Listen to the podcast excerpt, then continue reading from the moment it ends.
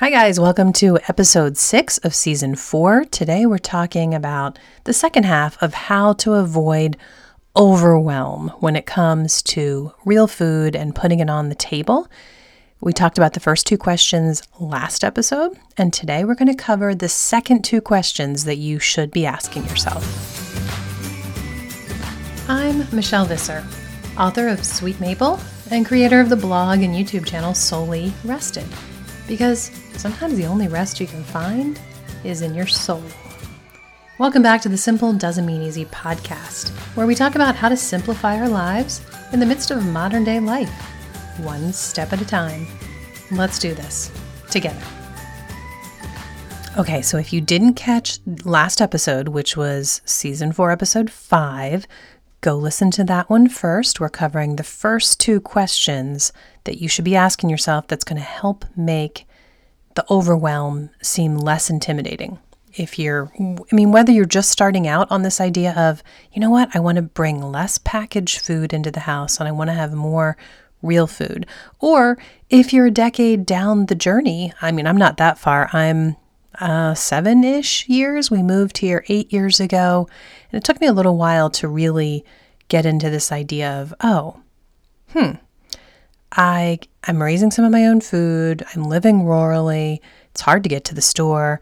I'm going to be doing more real food. I'm going to be preserving some of my own food, you know, all of that. It took me a little while to, to really catch on to that idea, which I don't know, sometimes I'm just slow. So at least seven years I've been doing this, but you could even be a decade down the road and we're all still learning and there's still so many ways we can improve, right? And it can be overwhelming no matter what stage you are of the game, quote unquote. If you focus on either where you're failing, quote unquote, which is my biggest problem that I tend to do, or if you're just like focused on one, I do this too, actually, one like big thing that just seems impossible. So you let it be a roadblock and you just don't move forward, you know, and you just stay doing things the way you've always done them. Um, whatever the case, all of us, my only point is, all of us need to once in a while kind of reevaluate and tell ourselves, you know what? I'm not going to let this be overwhelming. I'm just going to keep doing the best that I can. So, one thing that I think helps a lot is so this would be question three to ask yourself what can you not find out there in the stores that everybody in your family can agree on?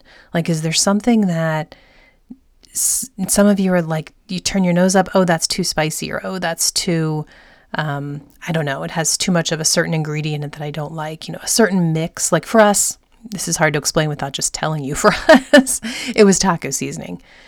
I could not find a taco seasoning. And this went on for 15 years that there really wasn't a taco seasoning that everybody liked. I finally came up with one that I got the least complaints out of, but you know, it was discouraging that everybody liked tacos, but if I was not really particular about exactly how much seasoning I added, then there was too much of something for someone, if that makes sense. um, and I had no idea, honestly, none, that this was something I could make. I mean, I grew up, which is crazy because my mom and dad grew up in the exact opposite situation. They were both on farms, raising all their own food. Um, they did certainly go to the local country stores and unfortunately their generation even had access to like twinkies and packaged donuts even in the rural panhandle of west virginia but for the most part they were eating real food and packaged taco seasoning or, or any kind of seasoning was unheard of to them but to me i was the opposite i grew up with everything packaged, everything that you rip open, you open the box, you have to take open the cellophane bag, like nothing ever that I would put together myself like that. Like, what? You can do that? and I laugh at myself now that it wasn't a thought in my head because it's not that hard. um, you know, it's amazing when you Google things what you can come up with. Now, of course, Googling also can result in some big failures. And you know, finding things on Pinterest that look great and then you try it and you realize it's not so great. Um, but find reliable sources that you know you can trust, that you've made recipes from them before. Um, I have a lot of recipes and DIY kind of mixes on my site at soulyrested.com. But in fact, this one's on there. I'll put a link to it in the show notes. And I'm also going to actually just give you the recipe today. So if this is something you want, you can jot it down and you can try this. But this was a game changer for us that I think this might have been the first like mix, a boxed seasoning mix that I replaced, that I made myself. And it took a little while. Like, I'd say I did it two or three times before I had the right combination that everybody went, oh, this is good. Um, and of course, I'm going to give it to you, but this is what my family loves. And obviously, you want to tweak it for what your family loves. And that's the beauty of this when you can't find something at the store that suits your family perfectly. You can probably make it or make something similar that will fill in that gap that that everybody is happy with. Or if you can't find a combination that everybody's happy with, then you can make two versions and keep them, you know, sealed up and everybody can still be happy.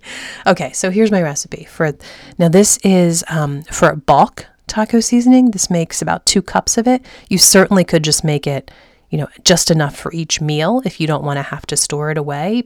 To me, that's harder having to get out all the containers and get a little bit of each ingredient every time. So I'll make it in bulk. And I use, let me pull up my recipe here. Um, I use a half a cup of chili powder, two teaspoons garlic powder, two teaspoons onion powder, and two teaspoons dried oregano, and a quarter cup of ground cumin, eight teaspoons of salt, and four teaspoons of pepper. You just combine them all up. You don't even have to like run them through a, a food processor or anything. You certainly could if you wanted to, but I just really stir them up well with a fork or a whisk. And when you want to use it, just store it for just store it in a mason jar. Um, in a dark cabinet, like in your kitchen cabinet or in a pantry. And when you want to use it, I use four tablespoons and a half a cup of water for every pound of ground meat. And there you have it. So when you go to make it the first time, you might not have all those ingredients. So the very first time you make it, it might be a little bit of a pain to like source these ingredients. But if you haven't um, got my pantry checklist, I don't I don't know if all the ingredients, if I've included all these in my pantry checklist. Hmm. Um, but if you haven't gotten that, please do so. Um, if you go to soulyrested.com slash pantry, you can download that right away. And hopefully that will be another way that you can make the overwhelm a little less crazy for yourself to have that checklist and to know what you need when you need it. So, the final question that I would say you should ask yourself is what do you just eat a lot of? What does your family consume like daily or many times a week? Maybe that would be a good place to start or to really focus on making it simpler for yourself if you make whatever those things are. For us, it was bread. Oh, we go through bread like crazy. Even when it's just Bill and I, we will eat a lot of bread. Um, think I get it honestly. I know I do from my mom. She was a bread fanatic. Like she just absolutely loved fresh bread. Um, but she actually would take a loaf of sandwich bread from the store, like Wonder. We used to buy Wonder. Wow. Like that was what we bought on a regular basis. I'm just like having a flashback. Remember? This is going to tell you how old I am, probably. They used to have giveaways in the Wonder bread bag like special um like there was like a baseball card but it had like different things on it or cartoon characters. Oh i loved that. I could just picture the wonder bread bag and then you could see inside it and see what the freebie was. Anyway my mom would take a slice of that slather margarine on it. I was going to say butter but no she was a big fan of margarine. And she'd have that as a snack any time of the day, just a piece of Wonder bread and margarine.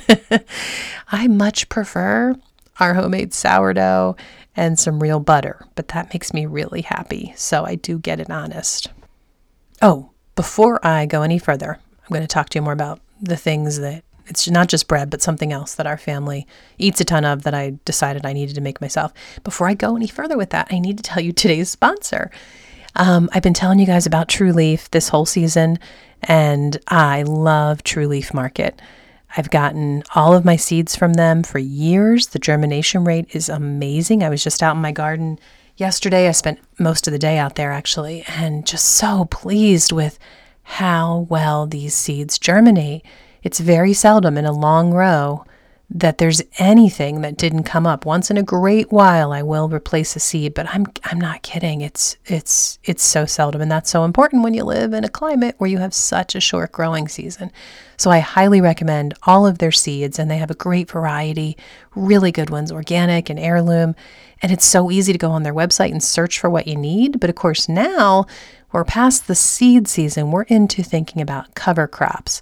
I actually just got a soil test back this week. I'm going to be sharing on Instagram more about it. It's so discouraging, actually, and things I need to correct. But one way to correct them is definitely going to be cover crops. And True Leaf is an amazing source for cover crops. It's a great, it's a great resource. They have so much variety, and it's just, it's, it's go check it out, please. You'll be happy that you did. While you're there, they also have the fermenting springs and they have the smart seal lids that I use for storing bulk food. Um, so go check them out. I will leave the link in the show notes. Okay, so back to bread. I started making sourdough bread. You know what? I don't even know how long ago. I'd just be guessing. Um, it doesn't have to be sourdough if you want to start with homemade bread. I actually have a recipe. You know what? Let me think about that. There's a way that you can get that for free if you don't own my book. Sweet maple, the recipe is in there, but I have access on my site. I'm looking up right now how you can get that um, to my maple sandwich bread. That might be a great one for you to start with. If bread is something your family eats a lot of that you're wondering, can I replace this? Can I make this myself? Maybe you should grab this recipe. Just go to soulyrested.com slash maple bread and you can grab that recipe. It's it's actually really user friendly. It's a great one to start with. But here's what I really want to encourage you with when it comes to bread is people think it's so time consuming and oh, you need all day if you're going to make bread. Here's the thing. You do need all day in the sense that you have to be around every so often during the process, if that makes sense. So yes, you have to be within reasonable distance of your kitchen a few times a day. Um, but I've even gone to work at my nearby office for a few hours, you know, and come back to do the next step of the bread. And each step literally takes five minutes, sometimes 10 minutes. And then you let the bread rest, you let the dough rest. So there's a few different times in the day that you have to go back and you know check the rise maybe give it a little bit of a knead and put it in a bigger bowl and let it rise some more.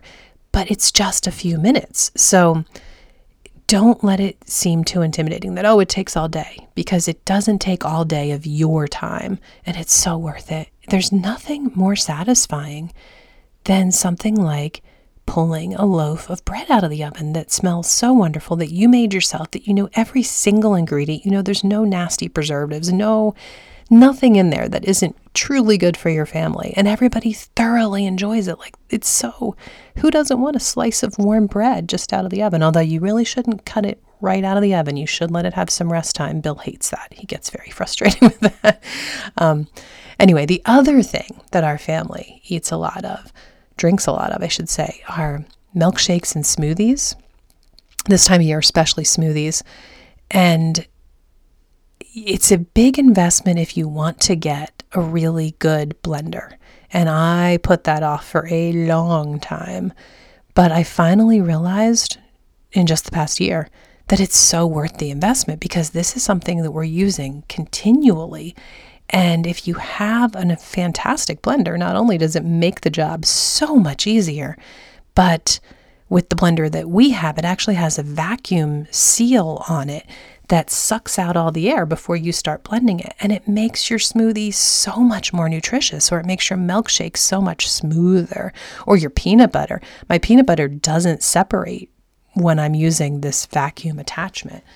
Um, so it's it's a give and take. It's it's figuring out what your family could really benefit from and what's really worth the investment when it comes to any kind of kitchen appliances. You might want to go back and check out episode three of this season, where I break down the ones that I feel are most important to my family, but I also work you through the thought process so you can decide what appliances your family could really benefit from. It might be different than the ones that we use. If you would like links to all of the appliances, even ones that I didn't go over in episode three, but all the appliances that I use often and highly recommend, if you go to soulyrested.com slash kitchen, there at the very top, if you are listening to this close to the time that this is released, you will also see a very special offer. A link and a code that is exclusive to listeners of this podcast from the company that makes my blender with that amazing vacuum seal. And they also make my dehydrator, which I use continually all of harvest season. I absolutely love dehydrating our harvest, and I have decided it is my absolute favorite way to preserve food. It is so simple and so wonderful, and it stores so well for so long. Is that enough so's? um, so I highly recommend my dehydrator. I've been very pleased with that. And also my vacuum seal that I use, um, not on my blender, but the actual vacuum sealer that I use to close up bags of bulk food that I've purchased or of food that I've dried in my dehydrator or of like powder that uh, season mixes that I make, that I make in a bulk and I want to seal it up. I even use this vacuum sealer to close up a potato chip bag. If um, we have, or crackers or whatever, if we've opened it and you know it goes stale so quickly, I will use the vacuum sealer to reseal the bag like it was when it came from the store, and it keeps and you know as long as you want until you reopen it again. Anyway, so all three of those things are made by the same company. And when they heard I was doing this whole season on food and making real food convenient, they wanted to make those three appliances available to you guys at a great discount just to say thank you. So again, go to soulyrested.com slash kitchen and right at the top of the page, only for the next few weeks, only through the end of June, you can take advantage of this awesome offer. I'm so pleased with it, and I was so tickled when they offered it. So I hope that you can take advantage of that. I hope that it changes the way things work and go smoothly in your kitchen. I hope it makes real food more convenient for you. And I really hope that you love one, two, or all three of these appliances as much as I do. Okay, that is it for our four questions to ask yourself to make real food more convenient. I hope that at least one of them can get you started down this road and make it more simpler for you. Don't don't let yourself be overwhelmed, guys. I know it can be overwhelming. I face that on days myself.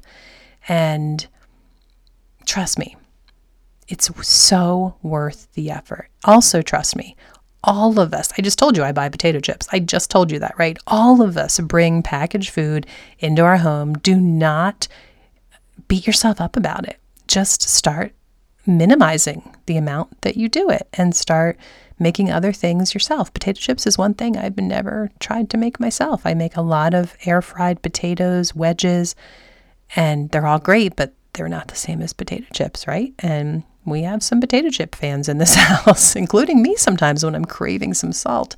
Anyway, don't beat yourself up over the things like that. Just enjoy every little thing that you can do to improve the quality of the food in your home. It really is satisfying and feels so good on top of being so delicious. So, I hope you join me next week. And remember, for now, it is easy to forget how blessed we are to live this life, guys. So enjoy the simple, everyday efforts. It's not easy, but it is a good life.